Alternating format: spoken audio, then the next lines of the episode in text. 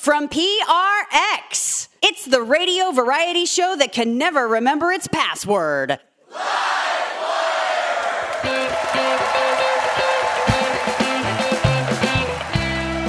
Recorded in front of a live audience from the Alberta Rose Theater in Portland, Oregon, it's Livewire.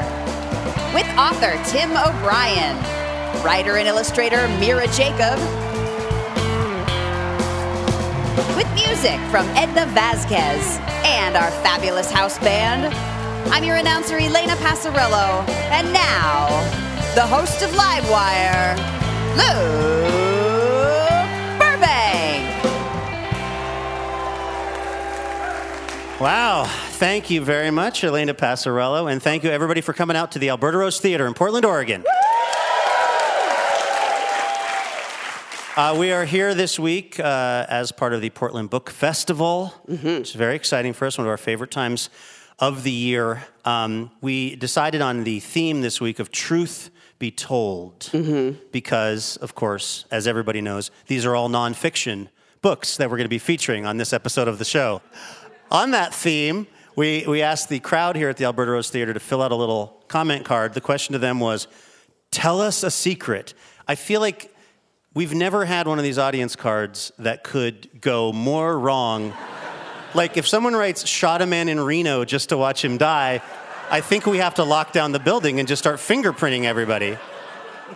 It's only fair, Elena, that if we ask the audience to, to share a secret with us, then we probably should do the same. I have one for you.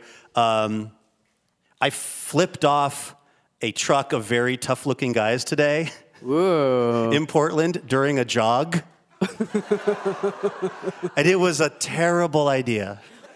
Um, I picked this little route to go on a run, and it just happened to take me across something called the St. John's Bridge here in, in Portland, which I have driven over. But let me tell you, running over the St. John's Bridge is a very different experience. Yeah, I can't imagine. It is so high up above the ground and water. And at some point, I looked over, and basically, the guardrail is, I don't know, three feet tall. I am six feet tall. So that's like half of me is being protected. I didn't realize until I got midway up just how high over the water it was. And then I was overtaken by an anxiety that was so intense. Mm. Have you ever had that thing where your legs start to go kind of Yeah, weak? your body tells you that you're in trouble. Yes. Yeah. What I wanted to do was just sit down and start clinging to the to the protective barrier. But I realized that like the way to get off the bridge the fastest was to run. So I did. I start running down the hill now back towards the neighborhood of St. John's. And a huge truck, not like a semi truck, but like an American made pickup Yeah. truck, just goes past me with so much speed and creates so much just kind of, I don't know, wind energy around it that I, I now I don't want to make it. I wasn't. I was in no danger of actually falling off the bridge, but it did blow me over a little bit. And all this fear that I was feeling immediately converted into white hot rage. Ah, here we go.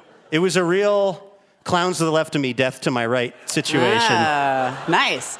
And so the only thing that you could do was shoot the bird. Flip them off out of just immediate like survival instinct. They say fight, flight, or middle finger. Those are the three responses that people have in crisis. Fight, flight, flip. Yeah. Yep, totally. that's it. That's right. so I guess my secret is that I still have impulse control problems, Ah. which is not a secret to anybody who's known me for even five minutes. Actually, our executive producer Laura Haddon pointed out backstage before the show. She goes, "You know, this happened like five hours ago. Is that really a secret to you?" It's like, yeah, if I have something inside for more than 20 minutes, it's become a secret. it's a deep, deeply buried secret. That was the longest five hours of my life keeping that in. I'm glad we could help. We could be your Thank little you. confessional booth. How about you? What, what's like, can you tell us a secret? Yeah, I have a book related secret since this is the book festival show. There are several titles of very famous books that I pretend to have read, but in fact I have not. Not books related to this episode of the show, no, but I have just read every single one of these books and love them. That's But- 100% true. but like famous books or people reference these books. Canonical books. And sometimes I reference them oh. pretending like I read them. Oh. Like I have said so many times, and I think on this show, oh, that's a real madeleine cookie moment, which is a reference to Proust's Remembrance of Things Past, which is the kind of book that could like flatten art. It's so big, and there's like four of them. Like it's a real doorstop book. And, and my partner David has read it several times, and he's told me several passages from it. So sometimes I'll be talking to someone, I'll be like, "Oh, you know that moment in Proust where he watches the butterfly move from one hedge to the other hedge and says that's what it's like to be around young women." But I've never read the book. And I, I also think that no one has actually read Finnegan's Wake. I think anyone who says that they've read Finnegan's Wake, including people with PhD scholarships, People in- who are related to Finnegan, Yeah. his loved ones that were left behind, even they haven't read his wake. yeah, uh, and obviously you have not read Finnegan's Wake.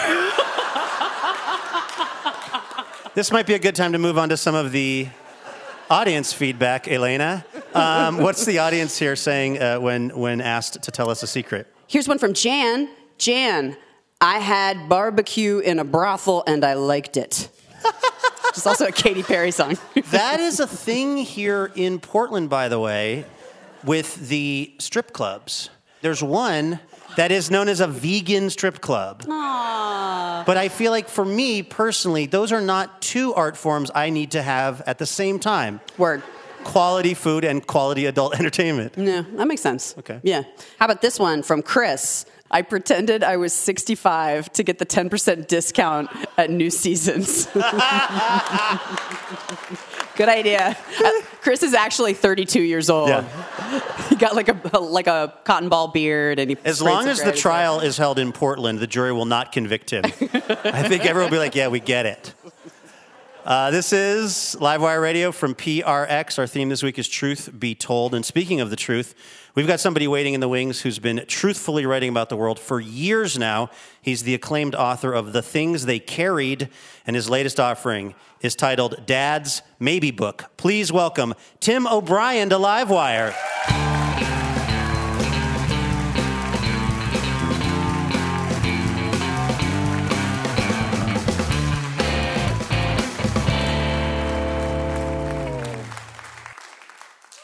Tim, welcome to Livewire. Well, thank you. The, this uh, book revolves around the idea, and not just the idea, but the reality that you became a father very late in your life. Uh, how old were you at that point? I was 56 for the first and 156 for the second. 58 for the second. Wow. And the kind of theme of this book is, is really that you were writing uh, kind of a love letter to them and advice about the world, and you had to create something that will be there for them when you're not around anymore. Um, was this like a, a sad book to write, or w- what did it feel like? It feels uh, a mixture of sad and very funny. It goes back and forth the way life does. It occurred to me when I had my first kid that that I would be known by that kid when he finally gets to know me as an old man. So I began leaving little messages in a bottle, little two or three page vignettes about my life, their life, stories about things they were doing and the things I had done. Vietnam, my struggles to write books, uh, and my life as a father. So you were you were just writing these little things down. When did you think, oh, this might actually be a book? My younger son, Tad, came into my office one day and he saw 30 pages or so and asked if it was a book. And I said no. They were messages for when he was in his middle age and I was dead. so uh, he said, uh, Well, what if there are more pages? Will it be a book? And I said, Maybe. And then very sternly, he said to me, well, you've got to tell the truth, Dad, and call it what it is. Call it your maybe book. Which I chuckled at. And then later, after he'd gone to bed, it occurred to me that my whole life has been organized around the principle of maybiness. Maybe my dreams will come true, maybe they won't. Maybe there'll be a tomorrow, maybe there won't. Uh, in Vietnam, that was especially a problem. Every step was a maybe step. My area of operations was very heavily mined. So I went with my son's title. Yeah. It's not a parenting book. I'll- I can't even give myself advice about how to be a parent, so it's certainly not that. It's a story about being a human being in the world we live in now. And if nothing else, the book is my, my capstone, or more appropriately, my tombstone for my life. It's going to be there as the last book. Wow. Uh, this is Livewire Radio. We are uh, coming to you as part of the Portland Book Festival this week. We're talking to Tim O'Brien. Uh, his latest book is Dad's Maybe Book. Um, why, why was it that you were uninterested in having kids until your, it sounds like your, uh, at that time, girlfriend, now wife, talked you into it? But like, why, why were you hesitant? Well, I, I uh, was afraid I'd be a bad father. I'm, I write 12 hours, 15 hours a day. And the other parts of the day, I'm worried about what I'm writing. Is the scene any good? Will anybody like it? Will I like it? All the things writers worry about. And uh, you can't be a good father if you're not present, and I wouldn't have been present, so I was scared. And uh, my, my wife to be and I nearly broke up. She wanted kids very, very badly. And I didn't. So we split up for two or three weeks. She thought I was selfish and it sort of bothered me that she liked the idea of something that didn't exist more than she liked me. and uh, I found that troublesome. So we met in a bar in Cambridge, Massachusetts, where we were living. She told me her life story. I told her mine. And uh, she had had a, she has two sisters, had two sisters, one of whom was committed to a mental institution when my wife was in 10th grade and is still there and will be there until she dies. And the other sister one day drove her car at 80 miles an hour into a church in Poughkeepsie and died, suicide. Mm. And I told her my story of an alcoholic dad and a house full of tension and bitterness and so on. And in the course of exchanging these stories, we realized we both wanted the same thing have a stable and a happy family life. But as we'll get to when we come back from a quick break, your first son, Tim, comes out and it's like anything but stable uh, the first uh, few months with him, which we're going to talk about in a moment. We're talking to Tim O'Brien. His new book is Dad's Maybe Book. This is Live Wire Radio from PRX, and we'll be back in a moment. Hey, have you subscribed to the Livewire newsletter yet? Every week we share live show dates there, as well as peeks from behind the scenes at each episode. The newsletter is also a great way to be part of our engaged community of listeners. You can discover acclaimed authors and thinkers, hilarious stand up comedy, and of course, live musical acts. You can subscribe today by clicking on Stay Informed over at livewireradio.org. Welcome back to Livewire from PRX. My name's Luke Burbank, here with Elena Passarello. We're at the Alberta Rose Theater in Portland, Oregon, coming to you as part of the Portland Book Festival this week. And we're talking to writer Tim O'Brien. His latest book is Dad's Maybe Book, which uh, is, a, is, is a series, started as a series of notes and observations and memories that you wanted to pass on to your sons because you, you ended up having kids uh, at a pretty advanced age and you realized at some point you weren't going to be around to do a lot of the stuff that dads who maybe have kids in their 20s or 30s or even 40s uh, might do. Uh, and, and, then before the break, you said that uh, you and your wife agreed that you wanted a stable, happy home and that kids could be part of that. And then your son Tim comes along and he is inconsolable. Yeah, the kid cried from the instant he was out of the womb for six straight weeks without uh, stopping. Uh, it wasn't even crying, it was sort of shrieking, hissing, uh, endless. He cried when he was hungry, he cried when he wasn't hungry, cried when he was in the crib. So we kept calling the pediatrician. We were rookie parents. And the pediatrician would say, Babies cry, as if we didn't know. We were listening to it. And one day, uh, my wife caught the infection and she began crying outside his uh, bedroom door. And I didn't, I didn't plan it, I just did it. I put us in a car and drove to an emergency room. And seven hours later, we emerged with three prescriptions one of Xanax for me to kind of calm me down, one for my wife, and a prescription for Prilosec for Timmy, the kid who was crying. It turned out he had acid reflux disease. We didn't, you know, know mm. what it was. And as soon as the, the, the pills were administered, I calmed down, Meredith calmed down, and the boy calmed down. It's amazing what modern medicine can do. Mm. So this was acid reflux, but at the before you got that diagnosis and before you were able to fix it, I mean, not to try to sort of uh, force a comparison that may or may not be accurate, but I mean, did it remind you to some degree of being in war? Yeah, it did a lot. You know, one minute in a war, you're full of horror and terror and you're scared out of your mind, and then it sort of peters out like a rain ends. It's, that's how battles will go away. And you're shocked by the silence around you, and you're, that's what it felt in that house afterward. There's a shocking new silence. Uh, we're talking to Tim O'Brien here on Livewire. Uh, you're very well known for your book, The Things They Carried, and uh, and yet in this new book of yours, you talk about that you, kind of have an uncomfortable relationship with the idea that people think of you as a war writer. Mm. Yeah, well, one day we were on vacation and we were staying in this hotel with a very narrow balcony in the Bahamas. And I was out at three in the morning writing the, this book. And my younger boy woke up, came out, and he asked me, What are you writing about? And I said, I'm writing about being called a war writer. And he said, What's wrong with that? And I said, Well, I'm a, I'm a peace writer. And I said, On top of that, they don't call Joseph Conrad an ocean writer, hmm. porpoises and you know marine biology. He said, "Who's Joseph Conrad?"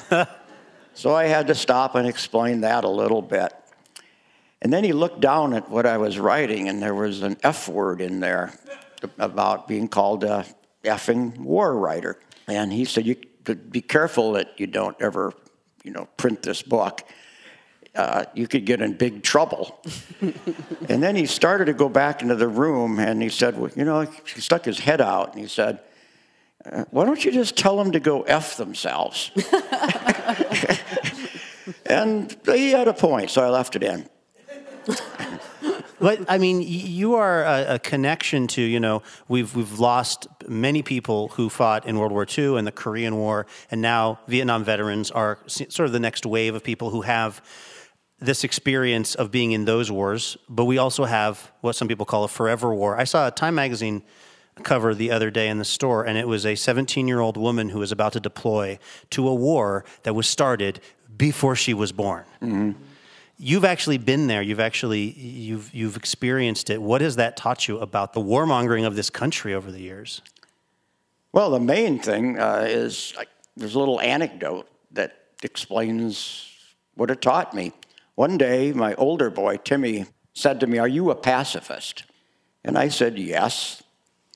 And he said, Well, what if somebody broke into the house and had a gun and threatened to kill me? What would you do? And I said, Well, I'd try to talk to him. And Timmy stared at me as if I was a father who had just deserted him. Yeah. and uh, he said, Yeah, but what if it's really a mean guy and you, his finger, finger is twitching on the trigger? What would you do? Would you kill him? And I said, Yeah, or at least I'd try to. And Timmy stared at me again in a different kind of way. And he said, What kind of pacifist is that? and I said, The father kind.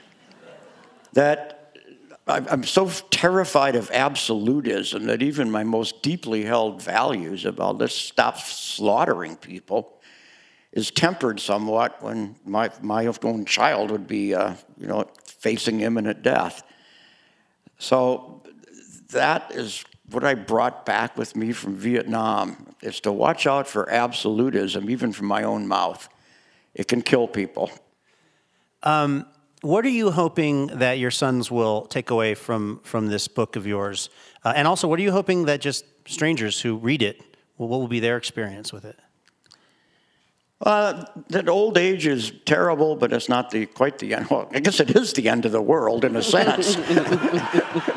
but, but, it's, I hope it's, to God one of these stations is going into a fundraising pitch right now. it's right after that, ray of sunshine from Tim O'Brien. Right, ray of sunshine. I'll give you an example. So, my younger son Tad and I are watching a Celtics Lakers game one night. Tight, exciting game. And uh, it was coming near the end of it. And out of nowhere, Tad turned and said, Hey, Dad, that guy in the Bible, Methuselah, How old was he? And, the, and I said, I don't know, maybe a thousand years old. And then we went, Tad said, wow. And then we went back to watching the game. But I could feel him studying me. and, and maybe a half an hour later, he said, What exactly did he eat? and I, I kind of laughed, but as soon as he went to bed that night, I realized he was thinking of this guy, me, as Methuselah. And the question about what did he eat was, how can I give him? Can I give him some broccoli to keep him alive for a little longer? so that is what I want people to sort of take from it: is the joy of uh, humanity and the joy of love. Uh, my son was, older son was cut from his basketball team in ninth grade. And it was heartbreaking. It was catastrophic. And it just ended his world. He stopped going to basketball games, couldn't hang out with his friends anymore. And then one night he came out from his bedroom door. I was lying on the couch reading a book. And he's a tall, now a tall 16 year old, uh, skinny uh, teenager. And he got under the couch with me, this you know, six foot three guy, and cuddled me. And he said, I probably wasn't good enough. And I said, No, probably not. And then he said, But dad, I love you so much. And to have those words made putting big balls in holes seem so, so preposterously unimportant. And, uh, and out of the, uh, and so out of this catastrophe came one of the most beautiful moments of my life. That I had been yearning for those words ever since he was like seven years old. They came out of the mouth of a, of a teenager. Yeah. Tim O'Brien, everybody. The book is Dad's Maybe Book. Thanks for being on Livewire.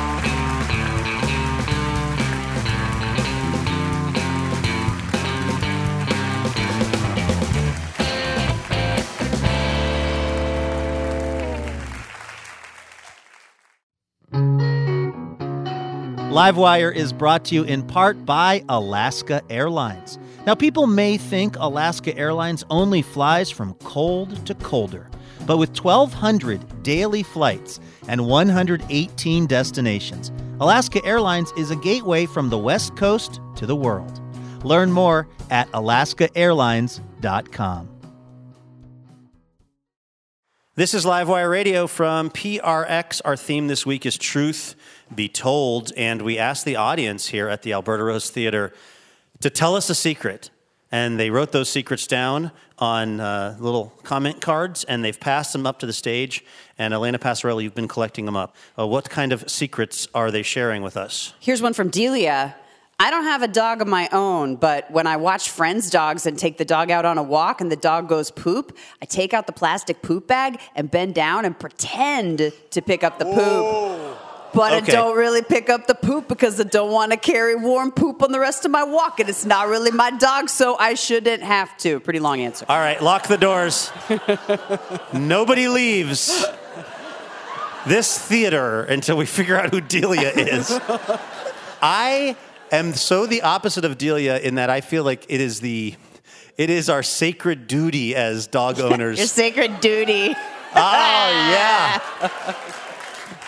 I planned that out to pick up our, our dog's leave-ins. In fact, if, if, my dog is going to the bathroom on someone's grass in the neighborhood when she's out for a walk, I start pulling the bag out like Gob Bluth doing a magic trick with scarves. I'm waving the bag. I want everybody in the neighborhood to know that I am definitely picking this up. Here's one from Ian. I haven't seen Hamilton yet, and I may never anytime soon. Yeah, that's a hot take. I made a joke about that.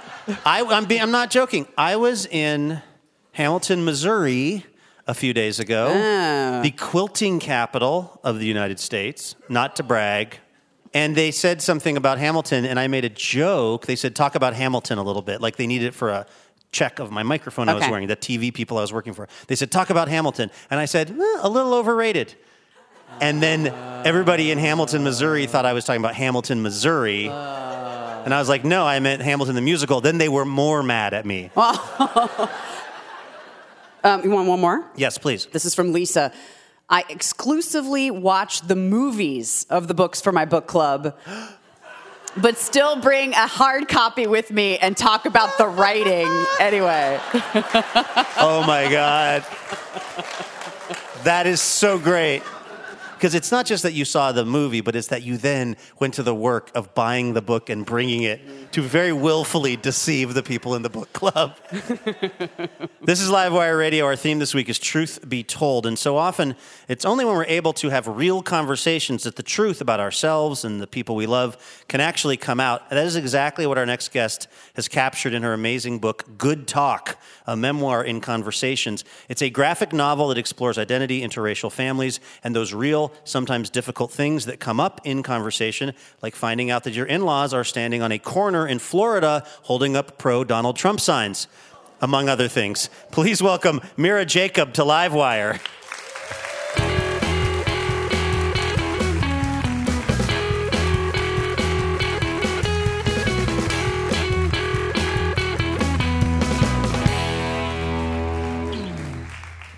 Mira, welcome to the show. Thank you for having me. Uh, you and I uh, actually met some months ago because another guest, Mitchell Jackson, who'd been on the show, was at a literary event that you were also in town for. And I was asking you about this book, which I had never seen, and you were describing it to me, and it sounded kind of interesting. But I honestly thought that you had just like cut out a couple things, glued them on, like made a zine or something. Yeah. But you did not. You made this incredible book, which is such a great way to tell this story. Had you ever done anything like that before? I had not. In fact, um, when I sold the book, which was a kind of wild thing, I did a 100 page proposal and I wrote a lot of it out so people could kind of understand how the conversation part of it worked. Um, but I said, Yeah, I'm going to draw this book. And, and I was like, You know, they're definitely going to ask me, Can you draw? and no one ever did, which was really wild because then I kind of had to teach myself how to draw. Because you are you you were a writer and are a writer. You'd written a novel before, but Yeah. this is a totally new thing. Yes. But people just assumed that you knew how to draw. Well, I had drawn one piece of it and they had seen that piece up, but what they didn't know was that it took me like 25 hours to draw a single nose. so in the in the moments after I sold the book, I was like, "Yay! Oh God!" um, and then I and then I watched a lot of YouTube videos on how to draw noses, and that's a thing. Just in case anyone else needs to draw a nose, there's a lot of there's a whole thing called Tasty Toots on YouTube. Gross, but not gross. It's actually tutorials on how to draw.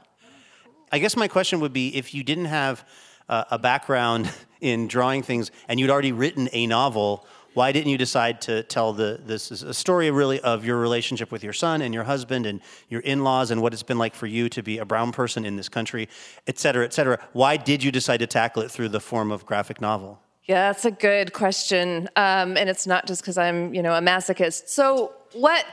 a little. Um, so what happened was my son. So my son was six. He was super obsessed with Michael Jackson. I'm brown. My husband is white. He lands somewhere between us on the color scale.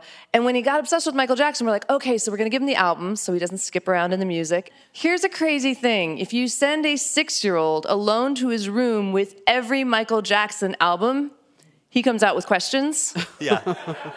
Some are like really sweet, like what happened to his other glove? Like totally Yeah. legitimate question. Or like, is that how people walk on the moon? Also legitimate question. yeah. I think the answer is yes, by the way, on that one. And then, um, but then he was. Then one day he was looking at him and he goes, "Let me. Um, Michael is Michael Jackson. Is he brown or is he white?" And I was like, "Yeah." And I said, "So, oh, you know, the, the, well, um, so Michael Jackson is black, which means his skin is brown, and then he sort of turned white." And he goes, "He turned white?" And I was like, "Yeah." And he goes, "Are you gonna turn white?" And I was like. No, and he goes, Am I? And I was like, No, you're not gonna turn white. And he goes, Daddy? And I was like, Daddy's already white. And he goes, Was he always? Does he have the other glove? And I was like, Oh, great. There goes the therapy. It's happening right now. Um, I've messed my, ruined my child. Um, but then, you know, as that was happening, the protests in Ferguson were happening. We live in New York. He was seeing the streets shut down. And actually the president, the current president, was sort of on the rise. That was happening. And all of this was filtering into his brain, and he was asking me these questions. And some of them were really, you know, he one day turned to me on the subway and in this very sweet chirp goes, Are white people afraid of brown people? And the whole subway went quiet. And like in that moment, I was clocking the race of every person around me. And there's like the white hipster couple just apologizing with their entire face. There's a black woman next to me. Was like, mm hmm. and there's this guy across from me. He's kind of giving me this look. And I was like, what's that look? And I just was like, what do I say? What do I say? Because I don't want to lie to him. Because my parents came here at a certain time in a place where they just didn't want to see any kind of racism around us. And I didn't want him to think that his mom was going to be a liar. So what I ended up saying to him was, sometimes. And he said, well, how do you know? And I said, what do you mean? And he says, How do you know which ones are afraid of you? And I said, Well, you don't always. And that night, I went home, and after I put him to bed, I just sat in the bathroom, which is the only place you can sit alone in a New York City apartment. and I um, and I just sat and I was like, What did I do? What did I say? But so many conversations started happening like that. And then the next night when I was putting him to bed, he was like, Is daddy afraid of us? And yeah, right? And, um, and I was like, no.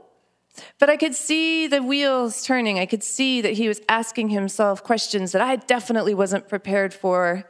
And he was sort of like this sweet, sort of benevolent alien asking me these questions that I just was like, I don't know how to answer you. So, normally, what I would do in that situation is I would write an essay. But when I thought about writing the essay, I thought about how it would go out on the internet, and I would thought about all the incredibly lovely people that talk to you when you write an essay about race on the internet. It's oh, great right. thing. Highly recommend it. Um, and I and actually, I'm used to those people coming for me. Um, I'm used to those people saying that didn't happen and you're lying and whatever that happens. But I, I'm not used to them coming for him. And the idea that they could come for him was terrifying. So in total, kind of, I was just in this I was like, what? I don't know what to do with the thing in my brain. And I just drew us very quickly on printer paper and I cut us out and I ran to his room and I got the Michael Jackson albums and I put them across the dining room table. And then I just put us on top of them and started drawing the conversation and cutting it out and drawing it and cutting it out and then standing on my table and looking down and taking pictures of it, which is not a great way to do art, by the way. But, um, but I did that, and that's how that book started. Wow.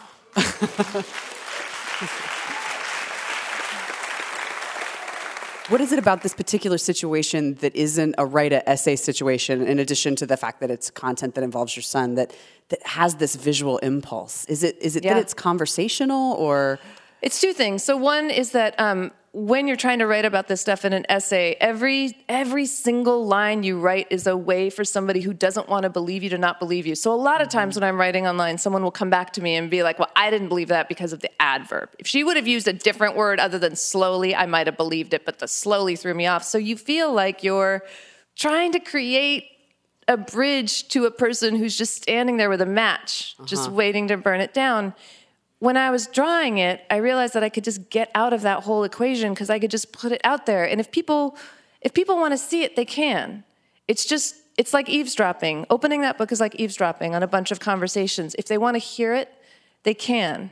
If they don't, then they have to shut the book. But what they can't do is that uh, tell me like I almost believed you, except you made me not believe you. This is my best hope at getting someone to just understand what it's Yeah. like to be in this body with that kid. Uh, we're talking to Mira Jacob. Her new book is Good Talk, a memoir in conversations. Uh, one one of the uh, sort of parts of your life that's laid out in the book is the fact that your family, your mom and dad, uh, uh, met in India. They were in an arranged marriage. They came to New Mexico, like you do, and were what, as by your estimation, the, you were like the third family, the third Indian American family to ever show up in New Mexico. Yeah, that's what the first two say. Um, and that's where that's where you grew up. What was that like for you? I mean, it was really funny growing up in New Mexico and being this kind of Indian because you would say I'm Indian and people would be like Hopi. You mm. know, like there's a, there's a there's a place for Indians in New Mexico, and it was that. And then when they found out that we were from India, they were you know it was just sort of the it was one of those things. It was a it was definitely a different time in America. There was a different kind of curiosity um, about us, but also we were literally half a world away from where my parents were born and raised. So it was just us. It was just us and really those other two families. Yeah. Just kind of in this very sort of tight community with no one else around us that understood what that was like for a pretty long time. Not to in any way make this like a white hero story, but you did have this teacher when you, you gave this, this speech for a Daughters of the Revolution Yeah, the- competition. yeah. And you had this teacher in New Mexico who, as a reader of the book, I was like, this is not going to end well with this person. And I was surprised at, at, at how that story ended. So Ms. Morell was this wild teacher that I had, and um, she was one of those people that like everything you did was kind of wrong, and she but she always kind of yelled at you for everything in the same tone of voice, and she had tons of rules like you may sharpen your pencil exactly once. I what? um, or you may only go to the bathroom during recess. It was just all of these things. And then one day she came to us with the Daughters of the American Revolution essay contest, and, and she said, We're going to enter this. And of course, I entered. I ended up writing an essay about um, it was tools of America was the topic that year. I wrote about hammers. Um, but the weird thing is, I won. We, I won that, that essay contest, and the next week she was like, "Mira Jacobs, you have won the Daughters of the American Revolution contest. We are going to the to the luncheon. I have sent in your picture." And she was clearly really proud of me, and it was like the first time in my life she'd ever liked me. So I was really excited. And then we go to the luncheon, and we get to the place, and it's a dry cleaners. And she goes, Hold on one minute. And she gets out and she goes to the payphone. And then I just, you know, I was like 11. I was just watching her over the over the dashboard and she was on the phone and then she hung up and she was on the phone and she hung up and then she came back to the car. She was shaking. And she started the car and I was like, Are we in trouble? And she was like, We're going to where the Daughters of the American Revolution luncheon is. And she drove us across town because it was in a totally different place and she marched us in there and um and the whole time i was you know i didn't actually understand what was happening. And i read the piece.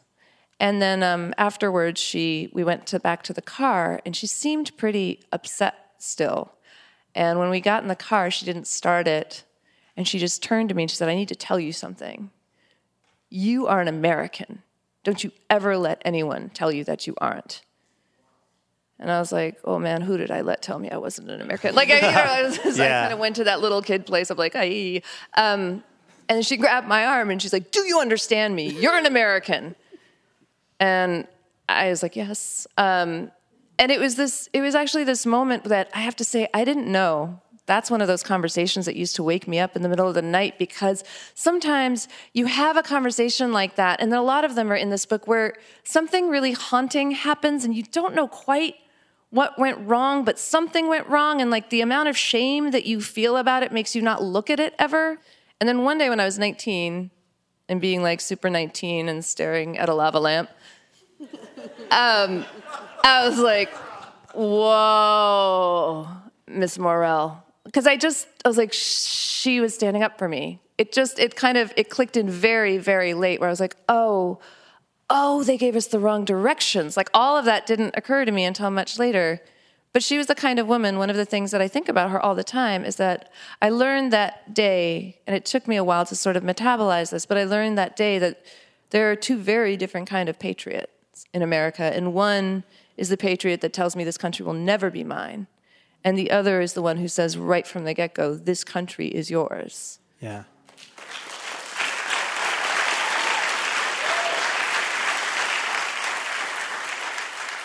All right, we got to take a uh, quick break. This is Livewire from PRX. We're talking to Mira Jacob.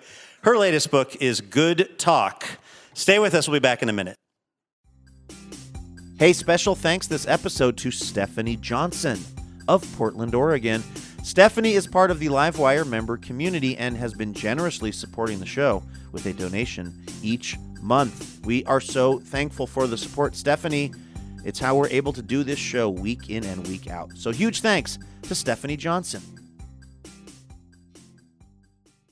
Welcome back to Livewire from PRX. I'm Luke Burbank here with Elena Passarello. We are chatting with writer Mira Jacob. Her latest book is Good Talk.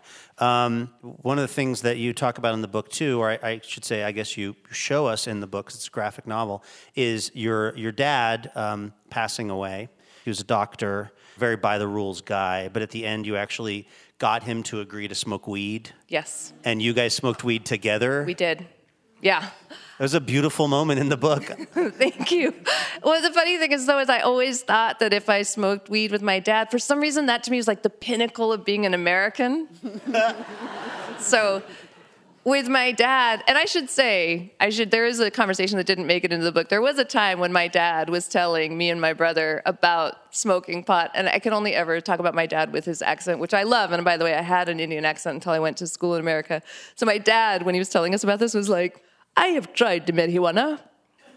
nothing happened. And my brother goes, Well, Dad, you got to try it a few times. He's like, Excuse me. And I was like, Nothing. but he goes, He goes, One of the nurses gave it to me. And I went to the top of the hospital after my shift and I smoked the bag. And my brother goes, You smoked the bag? And he's like, I did. I smoked the bag. But nothing happened except I was driving home and I was listening to the Bee Gees. And I suddenly understood how one brother is singing to one other brother who is also singing to one other brother. that guy got high. I was like, Dad, you were so high. And he's like, I was not high. Like, Oh man. Speaking okay, speaking of parents, though, in this book, there's also a big component of it, which I think so many people listening to this on the radio right now can really identify with, is trying to navigate the world with actual parents or in-laws who are embracing a kind of political worldview that many of us find just absolutely reprehensible and really dangerous. And it kind of it turns out that your your in-laws who, who you clearly have a lot of affection for and they love you and your husband, they love your son a lot, but they're, you know, supporters of the current president and seemingly pretty stridently so. Yeah. How how how is that going for you guys? I will tell you how it's going now, which is interesting. I sent this book to them um, before I put it out in the world, and my mother in law called me and said, We read the book. Um, it's, a, it's a very good book. We're not ready to talk about this. We love you very much. And that's just where it is. That's just where it stayed. And it's, um, it's a complicated place because I think that when you have those kinds of leanings, you feel that love is the opposite of racism. And I think when she was saying that, she very much felt like she was, you know, when I bring this up with her, when I say this, this man is changing my life, changing my son's life, this country is changing in a way that is terrifying for both of us and many of my friends. Her her thing is like, well, he's just not really racist. And and so I think for her, when she was talking about it, um, it was a little bit like, you know, we love you, and love is the opposite of that. And if I love you, I can't be racist. And the thing that I've had to really grapple with is this idea of love just isn't the opposite of racism. It's just not. You can very much love somebody, you can very much like somebody, you can very much have all the brown and black friends you want and still be deeply racist. It is not this kind of ogre's unkindness. It's a very constant blindness and an inability, an inability to sort of check yourself in a real way and to look at the hard part. And so, um, knowing that that's the situation, I mean, I know that's the situation, and I also know she does love me. And so, I just have to kind of keep myself in a world where I hold on to both of those things at the same time, which sounds kind of like an endless martyrdom, but I don't actually think of it that way. I think of it as um, I think of it as like the one true act of resistance I can do. And I think that idea that like you can no longer speak with that person because I can no longer speak with my in the way that I used to, but I have this I hold a place for the idea that we might one day be able to. Hmm. Because that for me is the the one way I, I can be this person who resists. Like that hope is the thing that is mine that imagines a better future than all the different ones that are being locked away from me right now.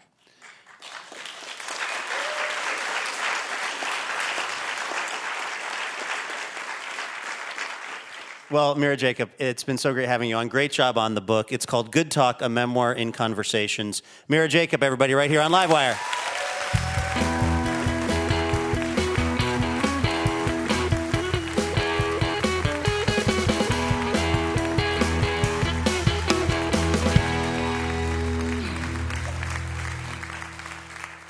This is Livewire Radio. The last time we had our musical guest on the show, she was performing with Pink Martini. And honestly, it's very hard to do this, but she kind of stole the musical show from the rest of them. And God, I hope Pink Martini is not listening to this right now. She's also performed at Carnegie Hall and the Kennedy Center, and we're so excited to have her back. Please welcome Edna Vazquez to Livewire.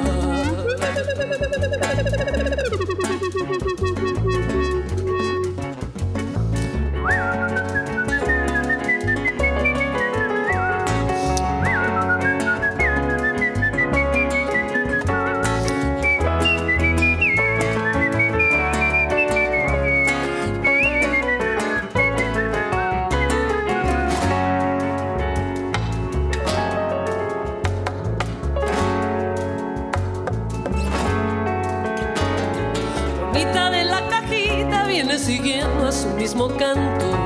Bonita de la cajita con lindas mantas de que es tu canto. Dos sirenitos muertos vienen penado y vienen penada.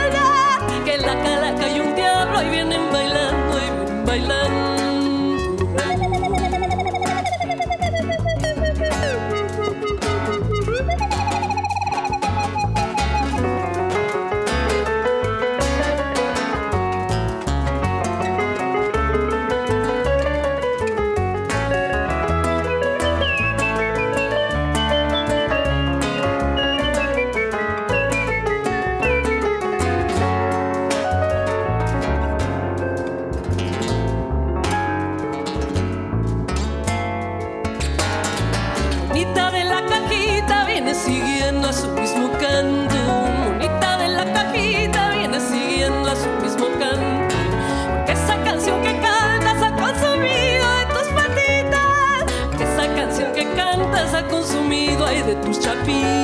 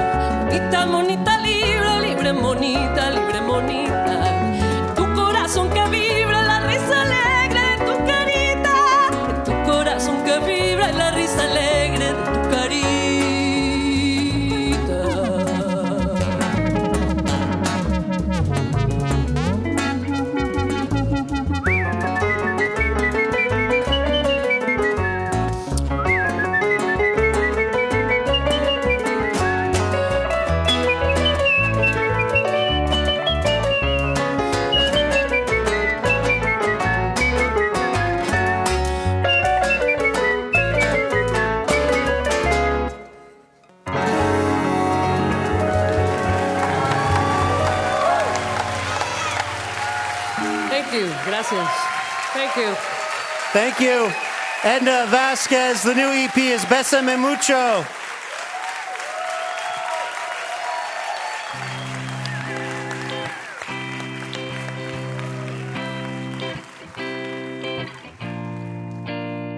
That's going to do it for our show this week. Thank you so much to our guests, Tim O'Brien, Mira Jacob, and Edna Vazquez. Livewire is brought to you in part by Alaska Airlines, Foley, and the Jupiter Hotel.